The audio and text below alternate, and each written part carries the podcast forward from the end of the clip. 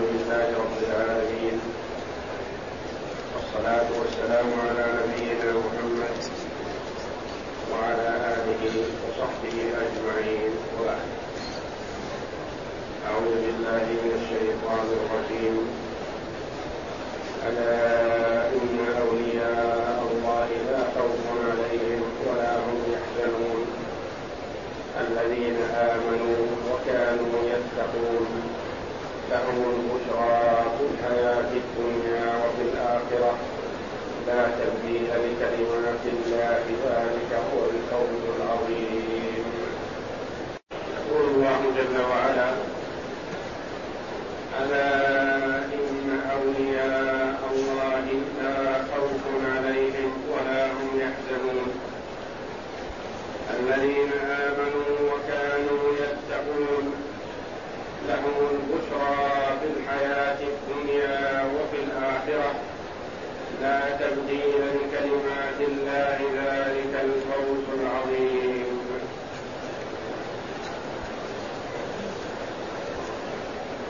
لا تبديل لكلمات الله ذلك هو الفوز العظيم. لما ذكر جل إحاطته بأحوال جميع خلقه وأنه لا تخفى عليه خافية وفي هذا وعيد لمن عصى الله جل وعلا وخالف أمره بأن الله مطلع عليه. وفي هذا بشارة لمن آمن بالله واتقاه بأن الله جل وعلا مطلع على أعماله ويثيبه عليها. ناسب أن يذكر جل وعلا حال أوليائه إدخالا للسرور عليهم وبشارة لهم بما أعد الله لهم عنده من النعيم المقيم وأن عليهم الصبر على ما يصيبهم في دنياهم في ذات الله جل وعلا. وقال جل وعلا ألا إن أولياء الله لا خوف عليهم ولا هم يحزنون. ألا هذه أداة تنبيه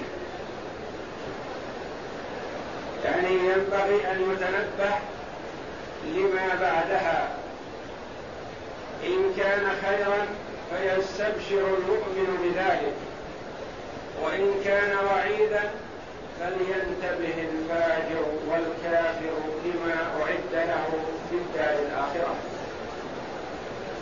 ثم أتى جل وعلا بإن المؤكدة. التي تؤكد ما بعدها. ألا إن أولياء الله أولياء الله. الولي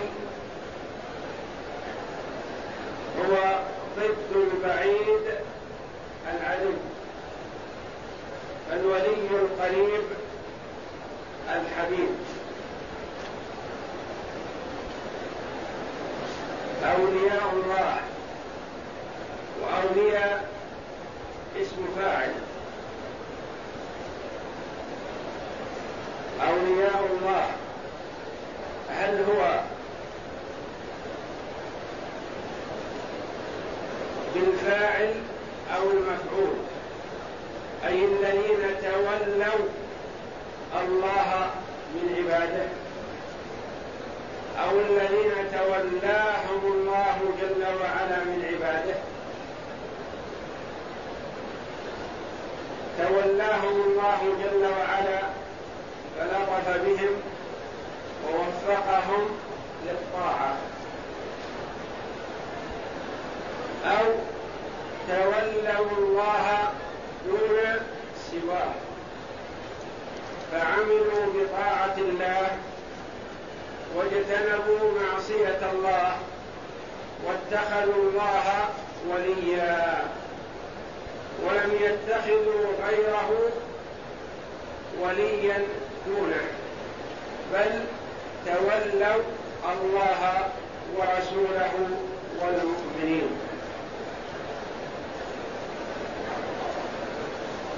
وجاء في القرآن من هذا وهذا. تولاهم الله أو تولوا الله جل وعلا. وهما كما قال بعض المفسرين رحمهم الله متلازمان.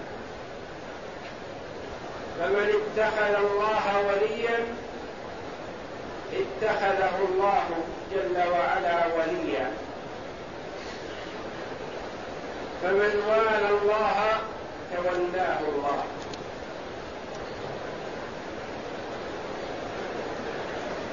ألا إن أولياء الله لا خوف عليهم ولا هم يحزنون. أولياء الله الذين تولوا الله وتولاهم الله.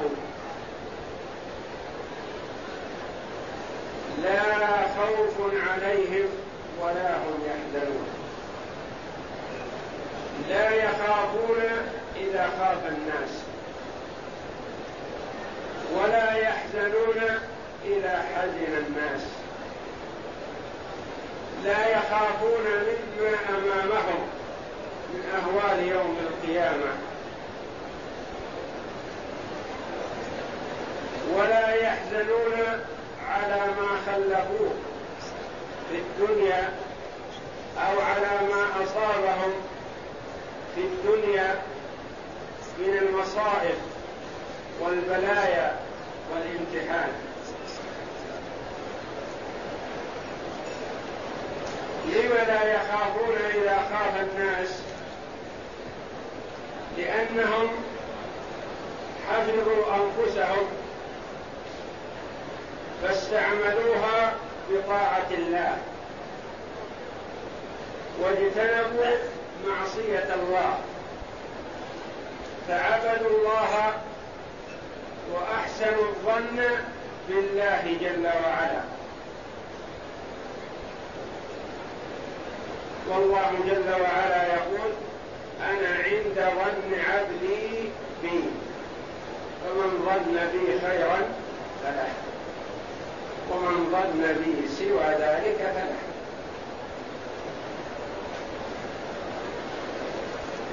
لا يخافون مما أمامهم لأنهم أدوا الواجب. وامتنعوا عن المحرم. فسخروا أنفسهم وابدانهم في طاعة الله جل وعلا. قولا وعملا واعتقادا. ووثقوا بوعد الله جل وعلا لهم. فإذا خاف الناس من أهوال يوم القيامة فهم لا يخافون.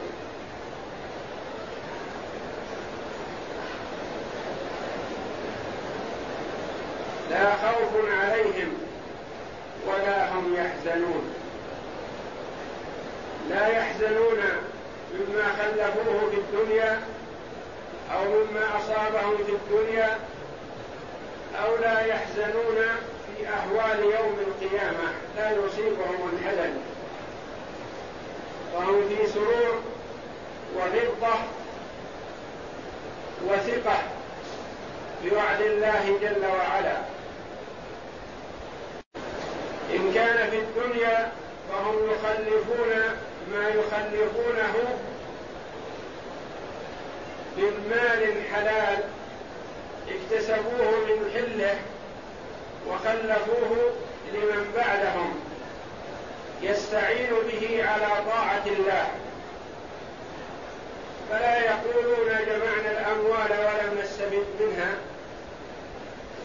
أبقوا ما أبقوا لمن يستعملها في طاعة الله. وإن كان ولدا فقد ربوهم ونشأوهم على طاعة الله وعلى محبة الله ورسوله وعلى الإيمان بالله جل وعلا. فهم لا لا يحزنون عليهم إذا فارقوهم واثقين بأنهم مطيعون لله وأن الله جل وعلا سيتولاهم. كما روي عن عمر بن عبد العزيز رضي الله عنه أنه لما حضرته الوفاة قال أو قيل له أوصي لأولادك فقال هم بين رجلين. فاسق فما أنا بالذي يعينه على فسقه. وصالح والله جل وعلا يتولى الصالحين.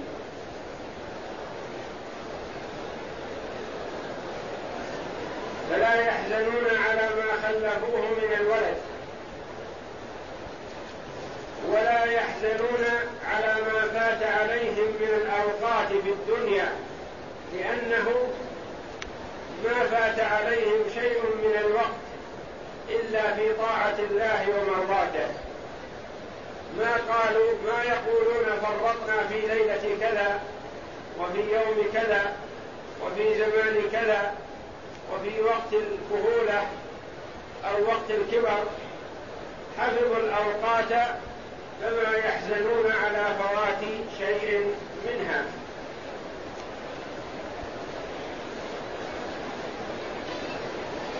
ألا إن أولياء الله لا خوف عليهم ولا هم يحزنون. ولا يحزنون في عرصات القيامة.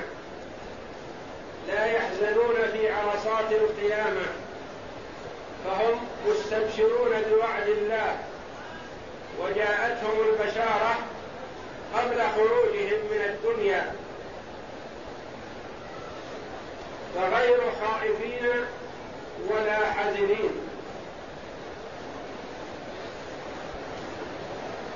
نعمة الصفتان هاتان. من هؤلاء؟ يتطلع الجميع إلى معرفة من وصف بهذه الصفات الكاملة. ألا إن أولياء الله لا خوف عليهم ولا هم يحزنون. من هم؟ من هؤلاء الذين يتولاهم الله وتولوا الله دون سواه؟ غير خائفين ولا حزنين حينما يخاف الناس ويحزن. من هؤلاء؟ أهم طائفة كذا أم فرقة كذا؟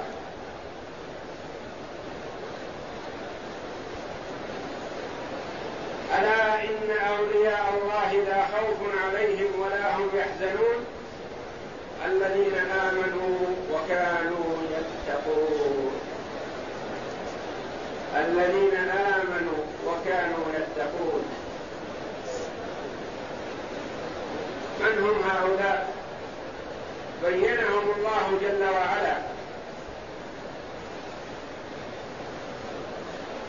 ولم يتركنا نتخرصهم. أهم المتصفون بكذا؟ أم المتصفون بكذا؟ أو المتصفون بكذا؟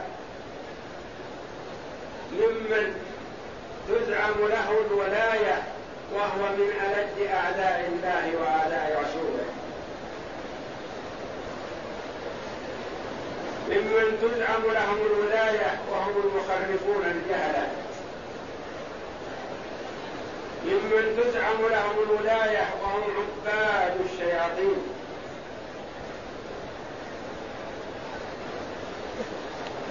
الذين يطيعون الشياطين في معصية الله. ألا إن أولياء الله لا خوف عليهم ولا هم يحزنون. الذين آمنوا وكانوا يتقون. هذه صفتهم لمن أرادهم. الذين آمنوا وكانوا يتقون. آمنوا بالله وبما جاء عن الله على مراد الله وآمنوا برسول الله صلى الله عليه وسلم وبما جاء عن رسول الله على مراد رسول الله. وحققوا إيمانهم بالعمل الصالح والمتابعة للنبي صلى الله عليه وسلم.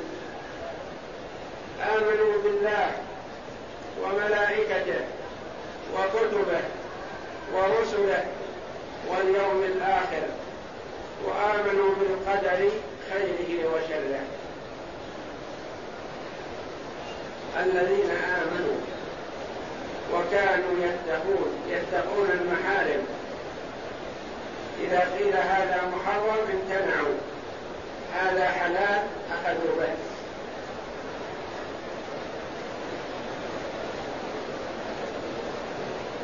يحبون المال كغيرهم لكنهم يريدونه من حله من طريق محرم لا.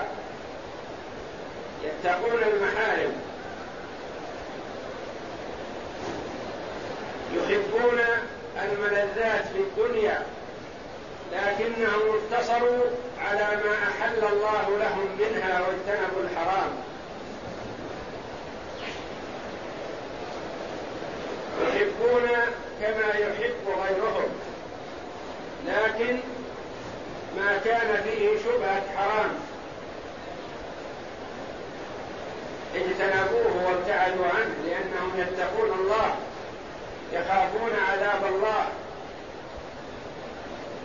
الذين آمنوا وكانوا مع إيمانهم وتصديقهم وعملهم الصالحات يتقون. لا يقولون هذه زلة بسيطة نرجو المغفرة. ثم يقعون في الثانية التي أكبر منها ويقولون نرجو المغفرة. لا. يتقون يحذرون يبتعدون يتجنبون. ما يسخط الله جل وعلا.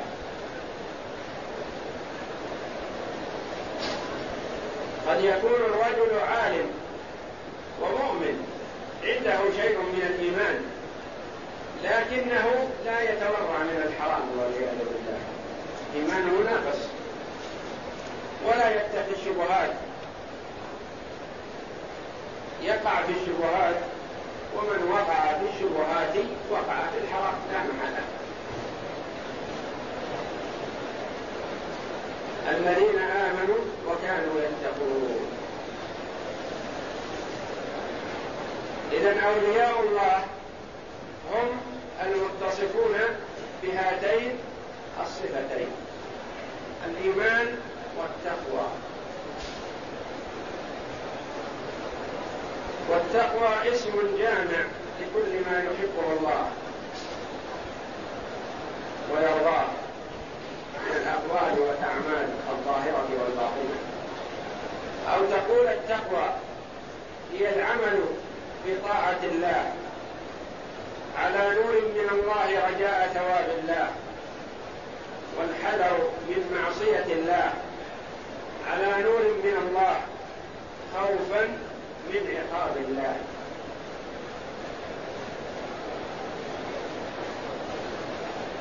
الذين آمنوا وكانوا يتقون. يبتعدون عن كل ما حرم الله. ولا يستحلون ما حل بأيديهم من الأموال من حلال أو حرام. أو يستحلون ما تمكنوا به من ما تمكنوا منه من ملذات الدنيا أو لا يستحلونه لكن يقعون فيه. لأن من استحل الحرام فقد كفر بالله. فالواقع في الزنا إن كان مستحلا له فهو كافر بالله. الواقع في الربا إن كان مستحلا له فهو كافر بالله. إن كان يقع فيه وهو يعتقد حرمته فليس بكافر لكنه منتهك للمحرمات. واقع في كبائر الذنوب. الذين آمنوا وكانوا يتقون. لهم البشرى في الحياة الدنيا وفي الآخرة. لهم البشرى تأتيهم البشارة. من الله جل وعلا في الحياة الدنيا قبل الممات. وهذه البشرى في الحياة الدنيا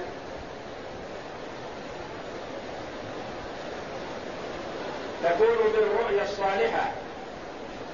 يراها المؤمن أو ترى له.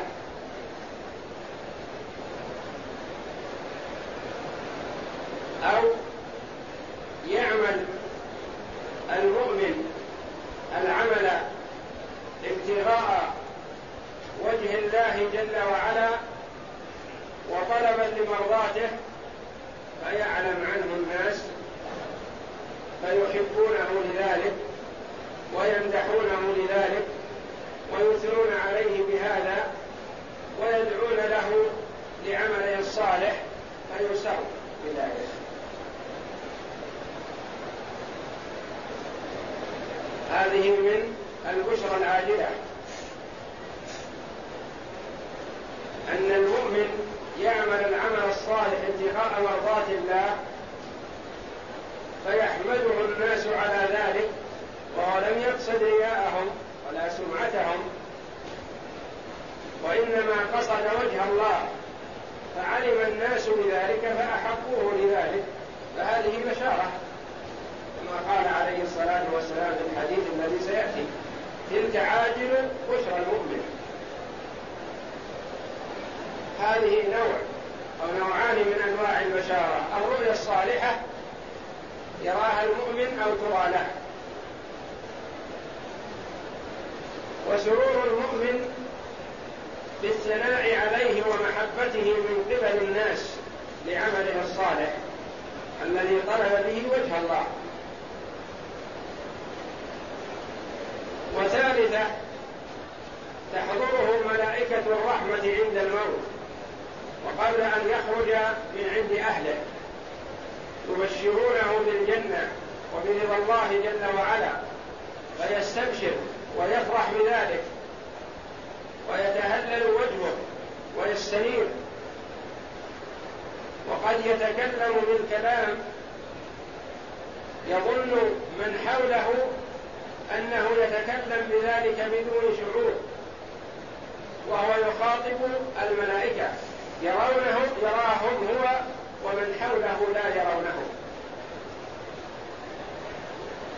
وبعضهم يقول مرحبا بهذه الوجوه. جرى ملائكة الرحمة فيسروا.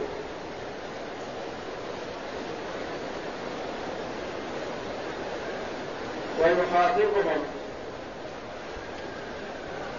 ويأمر من حوله بأن يفسحوا لهم. وربما كان عند بعضهم نساء فيأمرهن بالحجاب. لأنه يرى الملائكة بوجوه حسنة كالرجال حوله. فهذه من البشارة في الحياة الدنيا.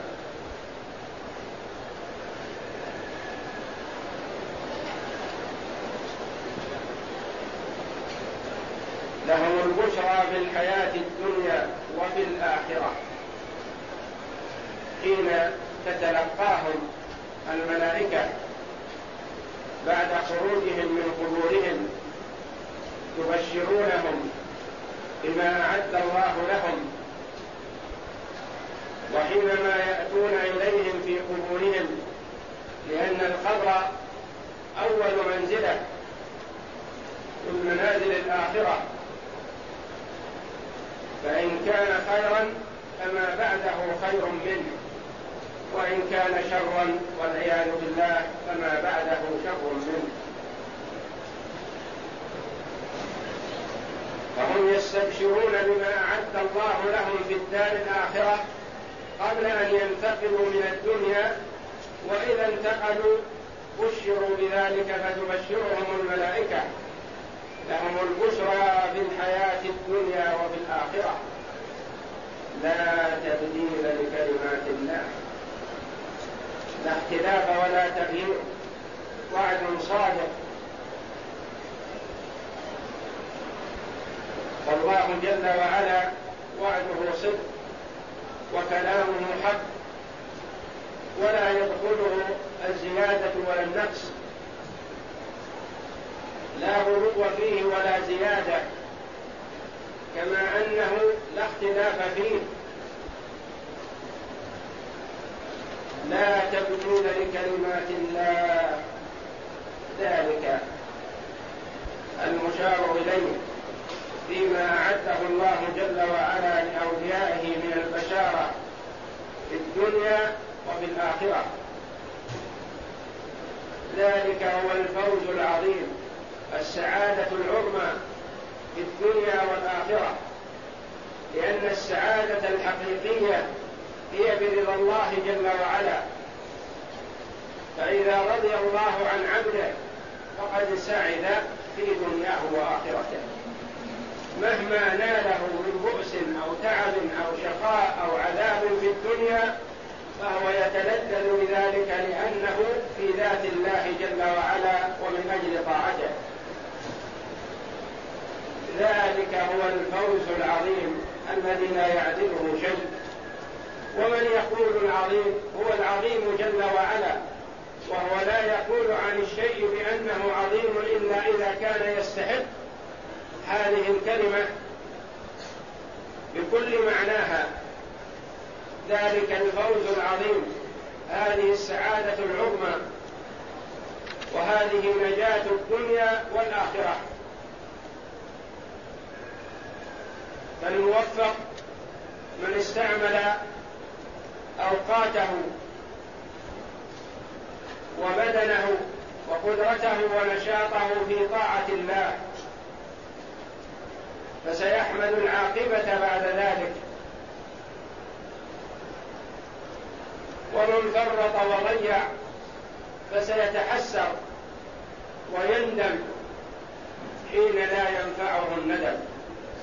وهو إذا فرط وضيع ما ضر الله شيئا وما ضر الرسول صلى الله عليه وسلم وما ضر عباد الله الصالحين وإنما ضر نفسه وأهلك نفسه وخسر نفسه وأهله والعياذ بالله. فحري بالمؤمن العاقل الذي يرجو نجاة نفسه أن يتدبر ويتأمل كلام الله جل وعلا ويتأمل ما فيه من الوعد الحسن وتوعد به الظالمين فيحذر من ذلك. كما قال بعض السلف حينما أكثر البكاء قال إن ربي توعدني إن عصيته بالنار فلو توعدني بحبسي في الشمس ما أطقت ذلك. فكيف أطيق النار؟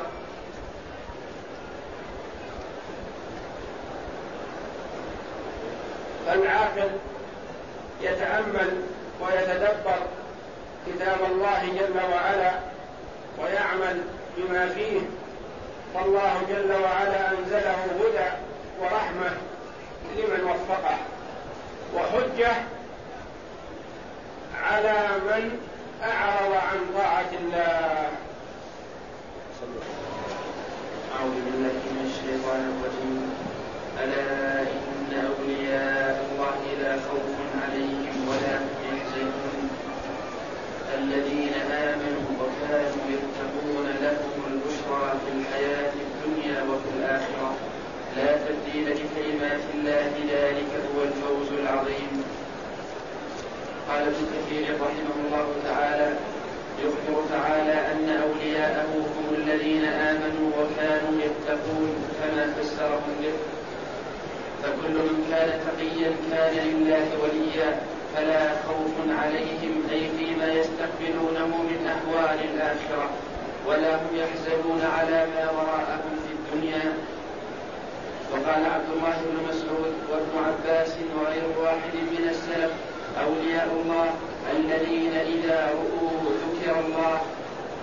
يعني لاستقامتهم وعملهم الصالحات ونور وجوههم يذكرون بالله جل وعلا.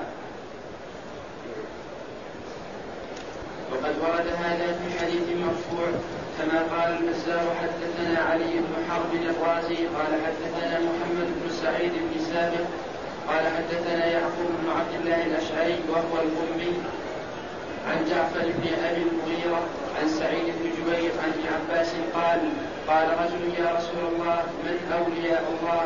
قال الذين إذا رؤوا ذكر الله.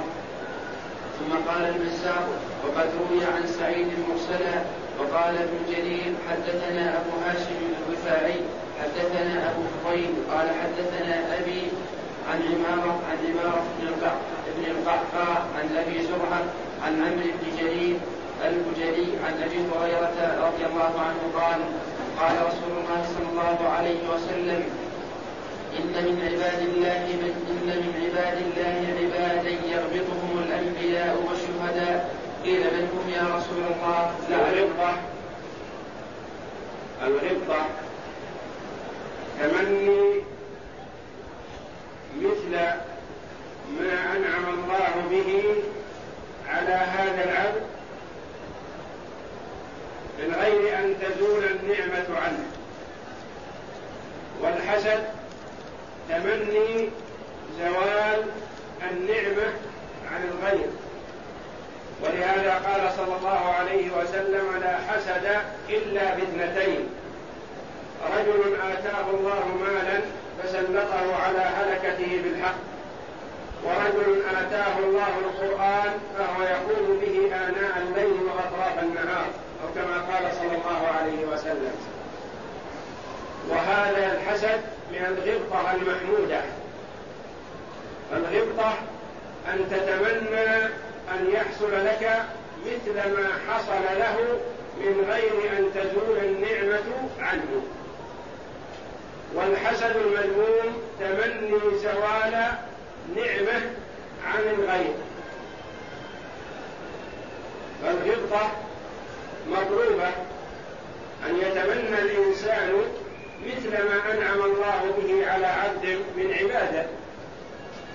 والحسد مذموم وهو تمني زوال نعمة من عبد أنعم الله بها عليه.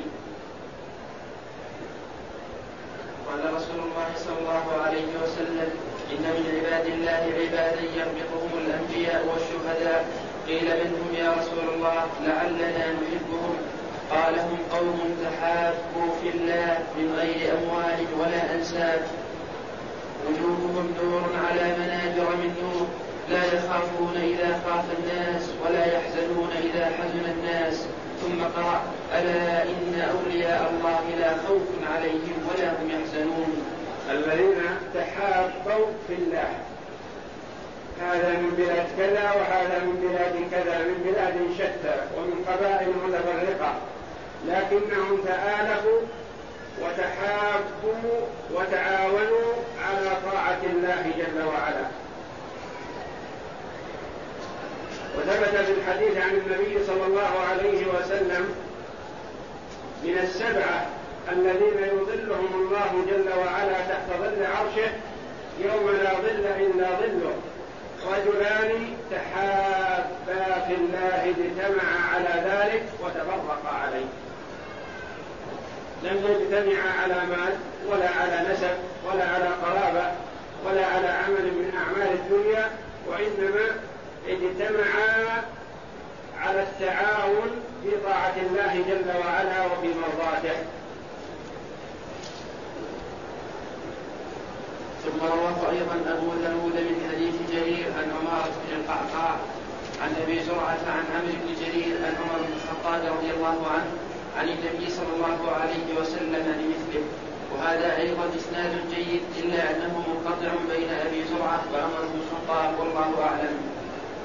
وفي حديث الإمام أحمد عن أبي النضر عن عبد الحميد بن بهرام عن شهر عن شهر بن حوشب عن عبد الرحمن بن غنيم بن غنيم عن أبي مالك الأشعري قال قال رسول الله صلى الله عليه وسلم يأتي من أثناء الناس ونوازع القبائل قوم لم تتصل بينهم أرحام متقاربة تحابوا في الله وتصافوا وتصافوا في الله يضع الله لهم يوم القيامة منابر من نور فيجلسهم عليها يفزع الناس ولا يفزعون وهم أولياء الله الذين لا خوف عليهم ولا هم يحزنون.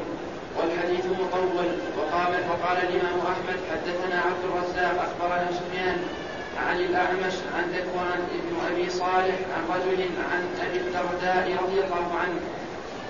عن النبي صلى الله عليه وسلم في قوله لهم البشرى في الحياة الدنيا وفي الآخرة. قال الرؤيا الصالحة يراها المسلم أو ترى له وقال ابن جرير حدثني أبو السائب قال حدثنا أبو معاوية ذلك أن الرؤيا الصالحة جزء من ست وأربعين جزءا من النبوة.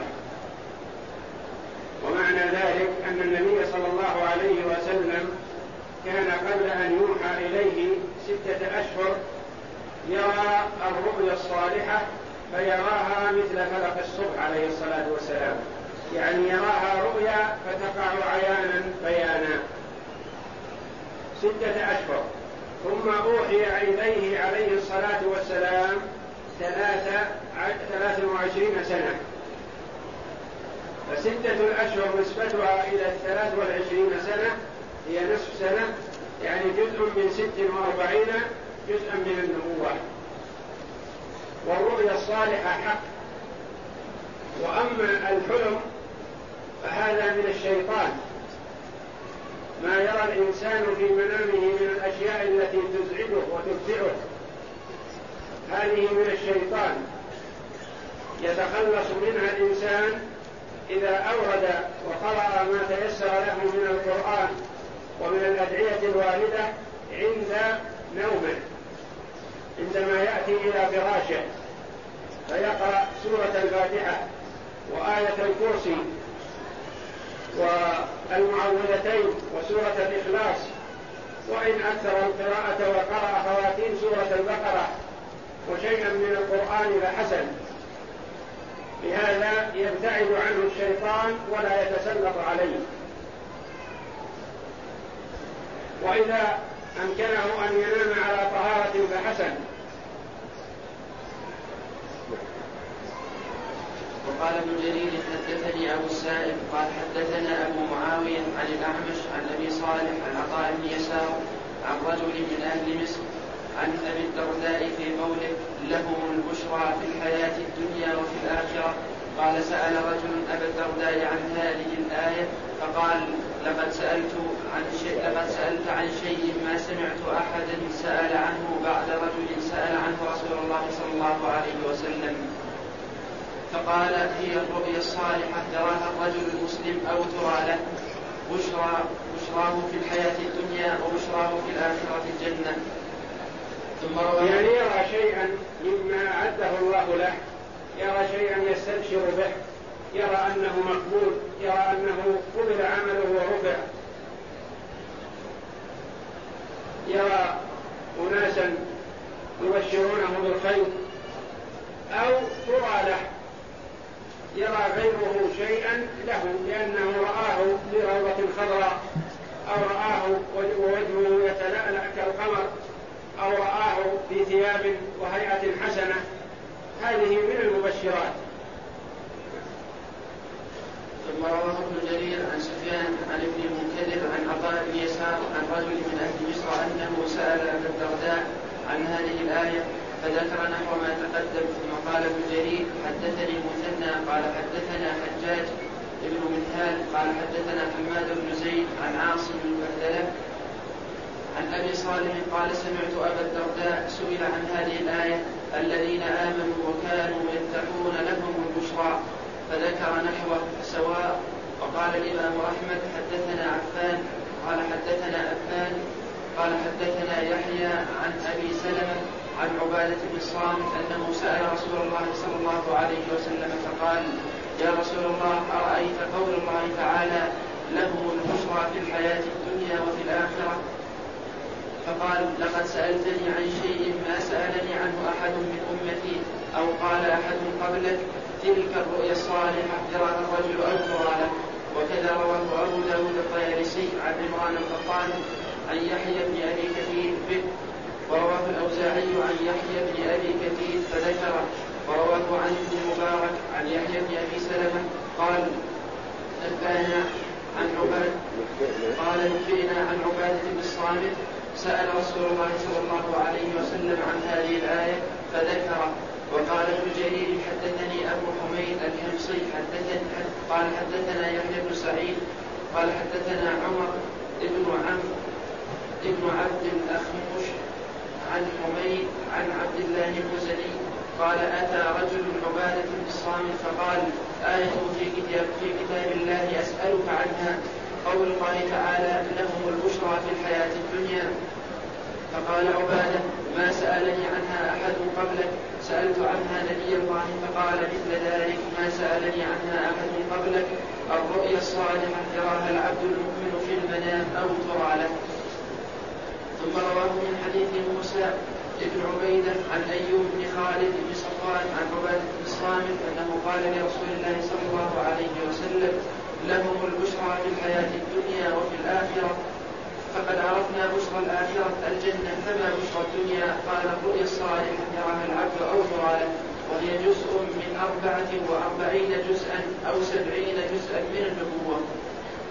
وقال الإمام أحمد أيضا حدثنا بهز حدثنا قال حدثنا حماد قال حدثنا أبو عمران عن عبد الله بن الصامت عن أبي ذر أنه قال يا رسول الله الرجل يعمل العمل ويحمده الناس عليه ويثنون عليه ويثنون عليه به. فقال رسول الله صلى الله عليه وسلم تلك عاجل بشرى المؤمن هذه النوع الثاني من البشرى.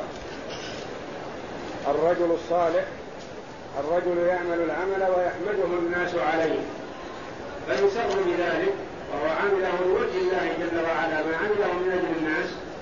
فيسر بذلك قال عليه الصلاة والسلام تلك عاجل بشرى المؤمن. تلك عاجل بشرى المؤمن؟ رواه مسلم. وقال أحمد أيضا حدثنا حسن يعني الأشيب قال حدثنا ابن لهيعة قال حدثنا دراج عن عبد الرحمن بن جبير عن عبد الله بن عمرو عن رسول الله صلى الله عليه وسلم أنه قال لهم البشرى في الحياة الدنيا قال الرؤيا الصالحة يبشرها المؤمن جزءا من تسعة وأربعين جزءا من النبوه فمن رأى ذلك فليخبر بها ومن رأى سوى ذلك فإنما هو من الشيطان لا يحزن فإنه من الشيطان ليحزنه فليركض عن يساره ثلاثا وليكبر ولا يخبر بها أحدا لم يخرجوه لا حرج أن يرى أن يبشر بالرؤيا الصالحة وأما الرؤيا غير الصالحة فيدخل عن يساره ويتعوذ بالله من الشيطان الرجيم ولا يخبر بذلك أحدا فإنها لا تضره بإذن الله. وقال ابن جرير حدثني يونس قال أنبأنا ابن وهب قال حدثني عمرو بن الحارث أن دراج ابا السمح حدثه عن عبد الرحمن بن جبير عن عبد الله بن عمرو عن رسول الله صلى الله عليه وسلم أنه قال لهم البشرى في الحياة الدنيا الرؤيا الصالحة. يبشرها المؤمن جزء, جزء, جزء من ستة وأربعين جزءا من النبوة. وقال أيضا ابن جرير حدثني محمد بن أبي حاتم المؤدب قال حدثنا عمار بن محمد قال حدثنا الأعمش عن أبي صالح عن أبي هريرة عن النبي صلى الله عليه وسلم لهم البشرى في الحياة الدنيا وفي الآخرة. قال في الدنيا رؤيا صالحة يراها العبد ترى له وهي في الآخرة الجنة.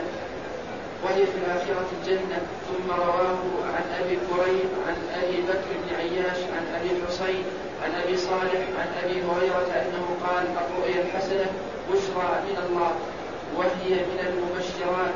هكذا رواه من هذا الطريق مرفوعا. هكذا رواه من هذا الطريق موقوفا. وقال أيضا حدثنا أبو كريب حدثنا أبو بكر حدثنا هشام عن ابن سيرين عن أبي هريرة قال قال رسول الله صلى الله عليه وسلم الرؤيا الحسنة هي البشرى يرها المسلم أو ترى وقال ابن جرير حدثني أحمد بن حماد الدولابي قال حدثنا سفيان عن عبيد الله بن أبي زيد عن أبيه عن سباع بن ثابت عن أم قريز الكعبية سمعت رسول الله صلى الله عليه وسلم يقول ذهبت النبوة وبقيت المبشرات. ذهبت النبوة يعني انقطعت أما كان في بني إسرائيل كلما ذهب نبي خلفه نبي. وقد يجتمع في الزمن الواحد أكثر من نبي وفي البلد الواحد أكثر من نبي. و... ثم ختموا. الأنبياء كلهم بمحمد صلى الله عليه وسلم. فانتهت النبوة وبقيت المبشرات الرؤيا الصالحة. وهكذا روي عن ابن مسعود وأبي هريرة وابن عباس ومجاهد وعروة بن الزبير ويحيى بن أبي كثير وإبراهيم النخعي وعطاء بن أبي رباح وغيرهم انهم فسروا ذلك بالرؤيا الصالحة. وقيل المراد بذلك بشرى الملائكة للمؤمن عند احتضاره بالجنة. واحتضاره يعني عند حضور ملائكه الرحمة لقبض روحه. وقيل المراد بذلك بشرى الملائكة للمؤمن عند احتضاره بالجنة والمغفرة كقوله تعالى إن الذين قالوا ربنا الله ثم استقاموا تتنزل عليهم الملائكة ألا تخافوا ولا تحزنوا وأبشروا بالجنة التي كنتم توعدون. نحن أولياؤكم في الحياة الدنيا وفي الآخرة ولكم فيها ما تشتهي أنفسكم ولكم فيها ما تدعون نزلا من غفور رحيم. وفي حديث البراء رضي الله عنه أن المؤمن إذا حضره الموت جاءه ملائكة بيض الوجوه بيض الثياب فقالوا اخرجي أيتها الروح الطيبة إلى روح وريحان إلى روح وريحان ورب غير ربان فتخرج من فمه كما تسيل القطرة من فم السقاء. وأما بشراهم في الآخرة كما قال تعالى لا يحزنهم الفزع الأكبر وتتلقاهم الملائكة هذا يومكم الذي كنتم توعدون. وقال تعالى يوم ترى المؤمنين والمؤمنات يسعى نورهم بين أيديهم وبأيمانهم بشراكم اليوم بشراكم اليوم جنات تجري من تحتها الأنهار خالدين فيها ذلك هو الفوز العظيم. وقوله لا تبديل لكلمات الله أي هذا الوعد لا يبدل ولا ولا يخلف ولا يغير بل هو مقرر مثبت كائن لا محالة ذلك هو الفوز العظيم.